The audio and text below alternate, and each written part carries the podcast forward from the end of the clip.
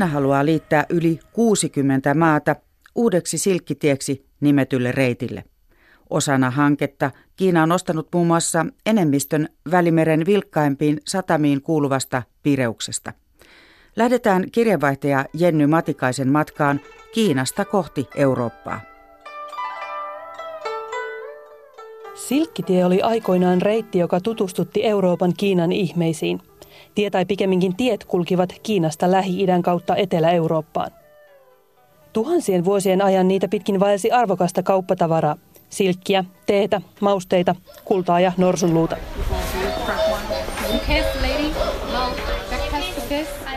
Vuosisatoja myöhemmin 2010-luvun Peking on täynnä pieniä silkkiteitä, joista voi löytää oikeastaan mitä vaan.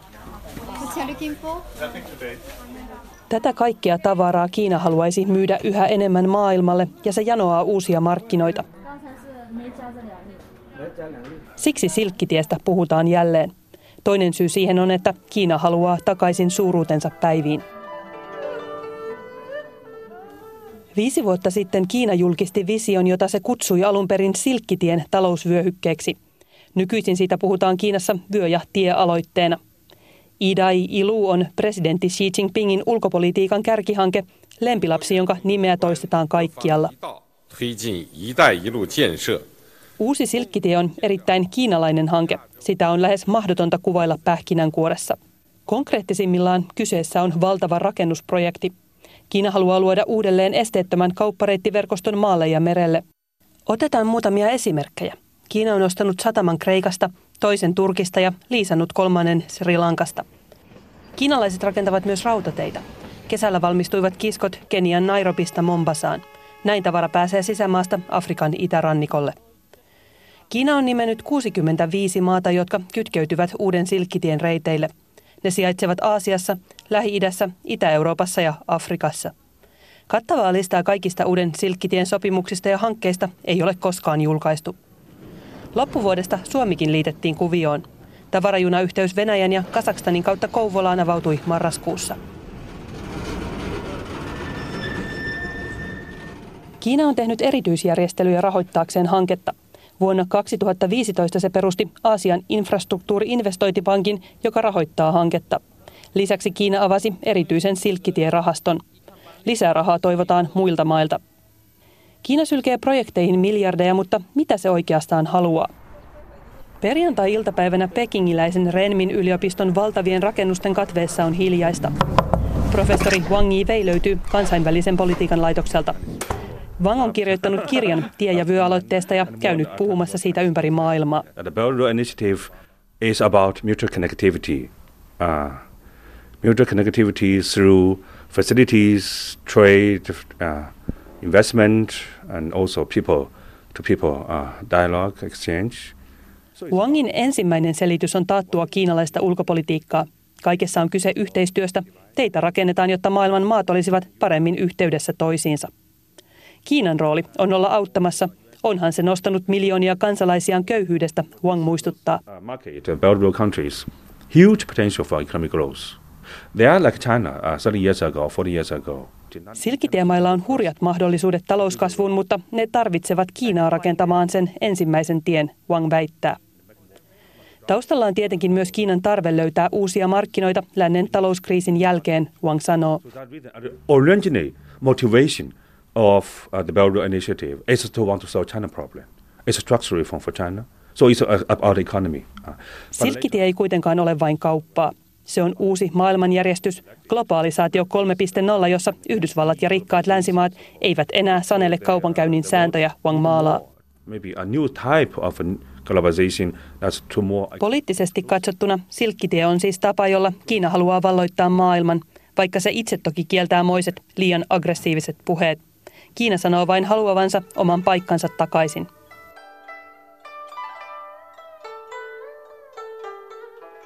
Kuinka suuresta hankkeesta sitten on kyse? Professori Wangin mukaan silkkitie on presidentti Xi Jinpingin tärkein perintö. How important this is for him? Uh, definitely, this is a major legacy of uh, Xi.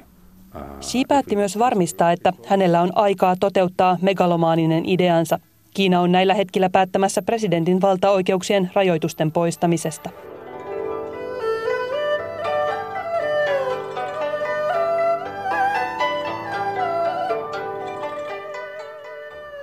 Uusi silkkitie on kaunis nimi, joka on annettu vanhalle politiikalle.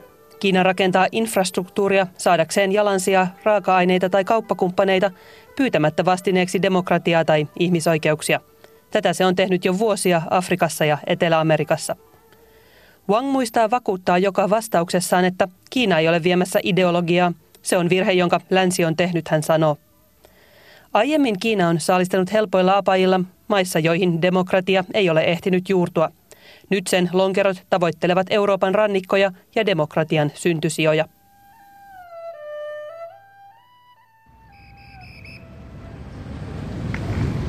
Kreikan suurimmassa satamassa Pireuksessa puhaltavat kiinalaiset tuulet.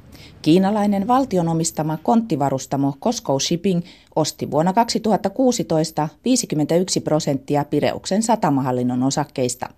Sopimukseen kuuluu Koskon osuuden kasvattaminen lähivuosina 67 prosenttiin. Kauppa on osa Kreikan valtion omaisuuden yksityistämisohjelmaa.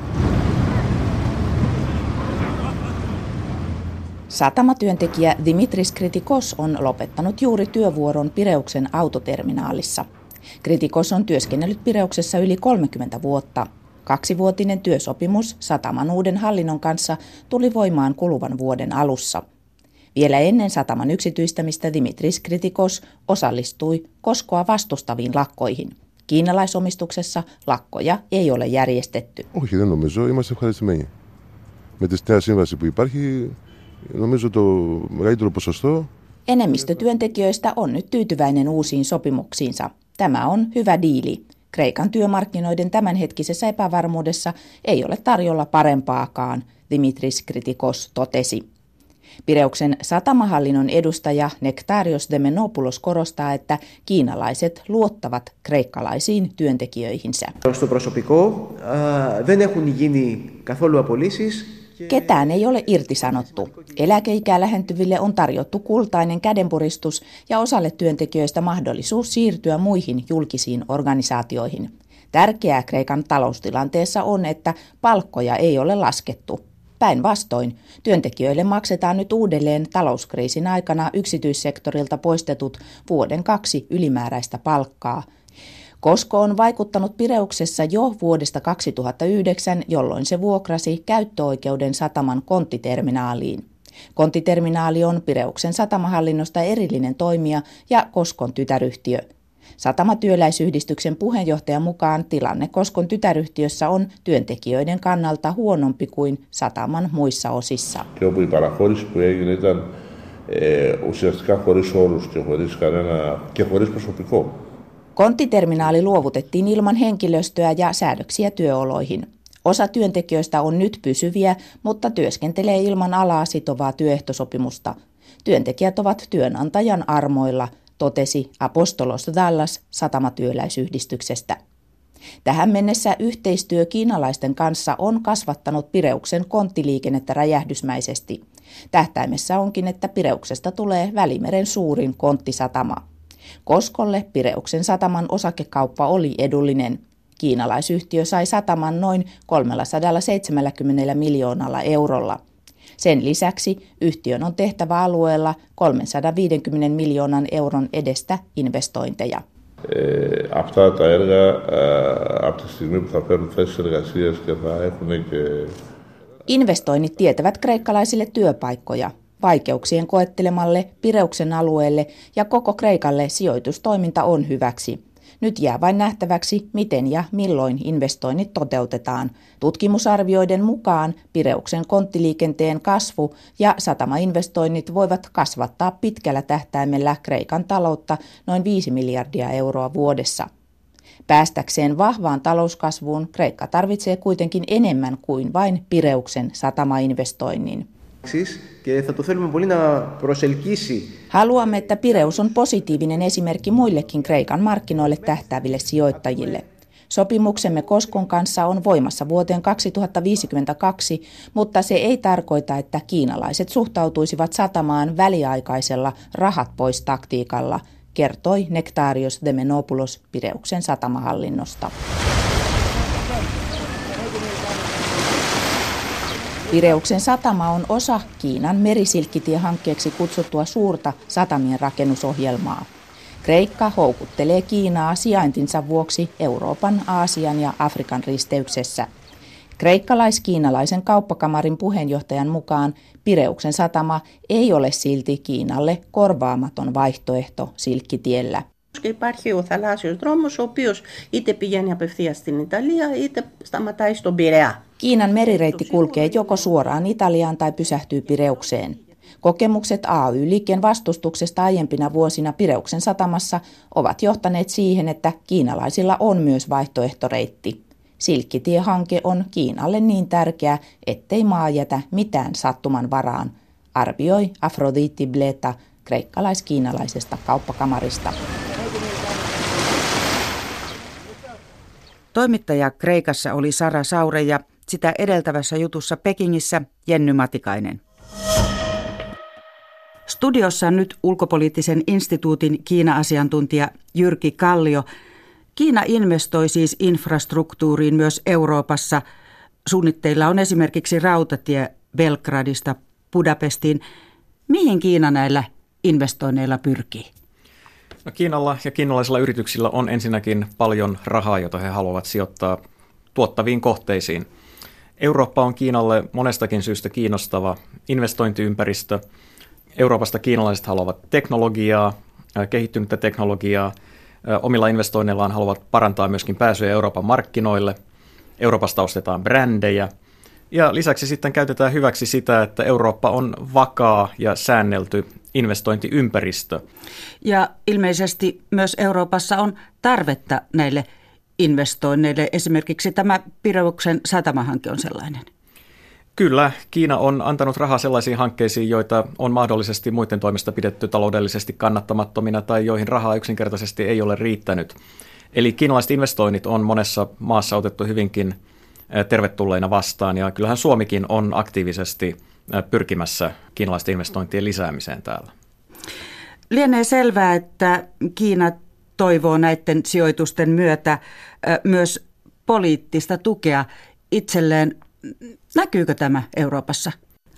No esimerkiksi nyt kun aloitettiin tästä Pireuksen satamasta, niin Kreikka sen jälkeen, kun näitä, näitä diilejä Kiinan kanssa oli tehty 2017 kesällä, Kreikka esti EUta antamasta Kiinan ihmisoikeuksia arvostelevan julkilausuman. Tämä oli ensimmäistä kertaa, kun, kun EU epäonnistui tässä, eli ei saavutettu asiasta yksimielisyyttä. Unkarissa on nähty, nähty samanlaista kehitystä samana vuonna myöskin, eli viime vuonna Unkari esti EUn julkilausuman koskien kiinalaisten lakimiesten kohtelua Kiinassa. Ja samoin Kreikka on ollut estämässä jo 2016 Etelä-Kiinan merta koskevan Kiinaa arvostelevan EUn julkilausuman.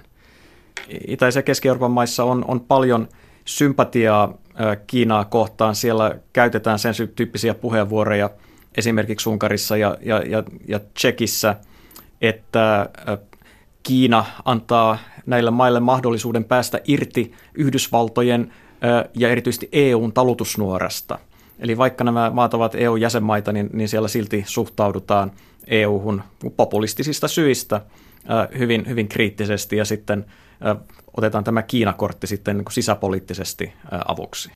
Eli Kiina tuntuu mieluisammalta maalta kuin Yhdysvallat osalle EU-masta? Osalle se tuntuu mieluisammalta kuin Yhdysvallat, osalle se tuntuu mieluisammalta kuin, kuin Euroopan unioni. Pitkälti on taustalla se, että, että Kiinan kanssa on helppo tehdä diilejä, niin sisältyy vähemmän kaiken näköistä byrokratiaa ja eri, erilaisia ehtoja kuin mitä on silloin, jos rahoitus tulee esimerkiksi Maailmanpankista tai, tai jos se tulee Euroopan unionilta.